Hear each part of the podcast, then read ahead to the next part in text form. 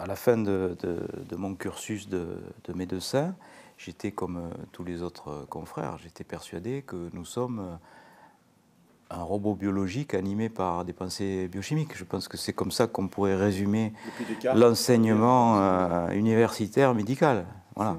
C'est assez bizarre d'ailleurs parce que quand je discute avec mes confrères, tous mes confrères ont une religion, la plupart. Il y en a quelques-uns d'agnostiques, mais ils ont une religion, ils sont catholiques, musulmans, ils sont euh, juifs, euh, même bouddhistes, il y en a. Et dans toutes les religions du monde, on dit qu'il y a une vie après la mort que l'âme existe. Et là, ils mettent leur blouse blanche, euh, ils n'y croient pas, ils l'enlèvent, ils y croient. C'est bizarre, non? Donc j'en étais arrivé à cet état d'esprit, sans jeu de mots, lorsque je suis confronté à une expérience humaine et personnelle qui n'a rien de scientifique, mais qui a été tellement forte qu'elle a changé ma vie en quelques secondes.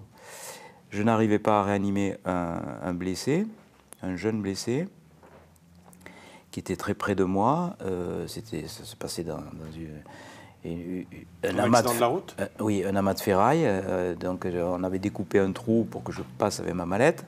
J'étais près de lui et du fait de, de mon incompétence, mon émotion, etc., je ne suis pas arrivé à le perfuser.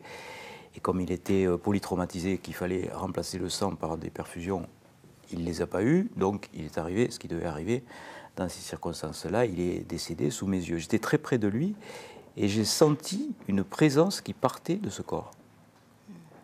Et c'est ça qui a changé ma vie quelques secondes. Ma vie a basculé. Euh, je dis à tout le monde, votre vie, elle peut basculer, vos certitudes, elles peuvent basculer par une expérience intense, euh, vos certitudes s'effondrent. À la fin de mes études, j'étais dans ce, schéma-là. J'étais euh, persuadé qu'il n'y avait pas une vie après la mort et que nous ne sommes faits que de la matière, que de matière. Et là, avec cette démonstration-là, j'ai compris que nous étions un esprit incarné dans un corps et qu'il y avait une libération de cet esprit au moment de la mort. Et ça a été tellement fort que je suis rentré chez moi.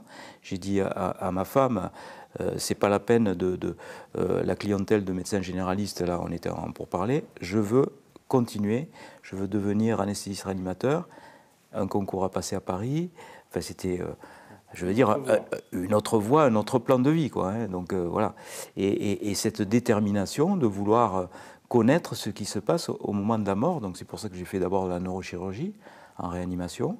J'étais très déçu parce que les récits, euh, euh j'allais pas secouer les, les, gens euh, qui récupéraient d'un arrêt cardiaque pour leur demander s'ils avaient vu le tunnel, mais presque. J'étais tellement, euh, j'avais tellement hâte de recueillir les discours que j'avais lus dans le livre de Raymond Moody, Life After Life. La référence La référence dans les années 70.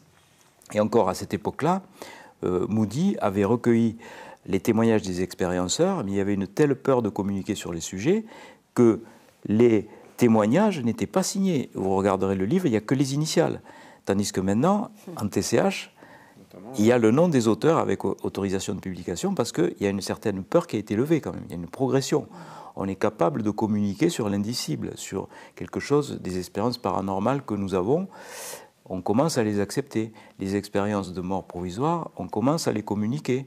Euh, sans euh, pour cela être désigné comme un halluciné ou un fou.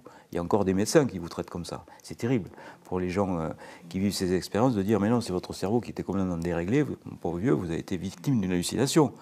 ça, c'est terrible. Quand vous avez vécu une expérience comme ça, vous n'avez pas envie qu'on vous l'abîme en vous traitant d'halluciné, de fou, de cerveau déréglé. Et pourtant, il y a beaucoup de médecins qui essayent de démontrer que c'est un dérèglement du cerveau.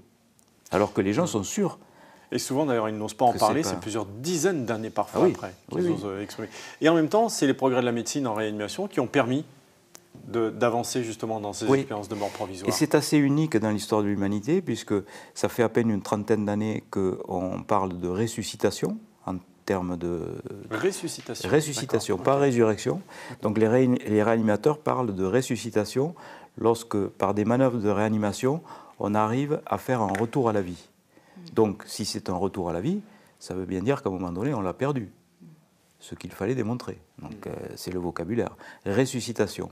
C'est assez unique parce que il y a encore des générations de médecins qui, euh, qui pensent qu'on ne revient pas de la mort. Eh bien oui, on sait qu'aujourd'hui, grâce au progrès de la réanimation, grâce aux défibrillateurs cardiaques qui sont mis en place un petit peu partout, on revient de l'état de mort clinique qui est un électroencéphalogramme plat.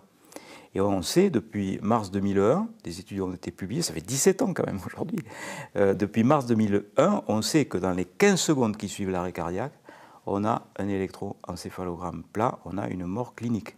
Et avec un électroencéphalogramme plat, il est impossible de voir, de décrire ce qui se passe autour de son corps, les manœuvres de réanimation, de ce qui se passe à distance de son corps. Il y a une période incompressible qui dépasse largement les 15 secondes de, euh, de délai avant de porter secours à quelqu'un, même dans les conditions optimales de réanimation. Quand vous êtes dans des soins intensifs ou dans des réanimations, vous avez un contrôle permanent de l'activité cardiaque, et même dans ces conditions optimales, lorsque l'infirmière entend l'alarme qui sonne, qu'elle se précipite au chevet du patient pour faire le massage cardiaque, déjà les 15 secondes sont passées.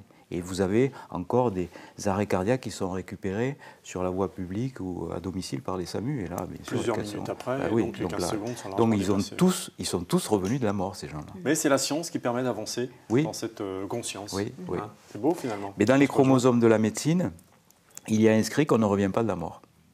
Alors, on le dit depuis tellement de générations qu'il y a encore des médecins, des vieux médecins, ou des médecins mal informés qui vous disent Mais non, quand on est mort, on est mort, on ne revient pas de la mort. Mais ben oui, aujourd'hui, les réanimateurs font des réanimations qui permettent à des gens de revenir de la mort clinique.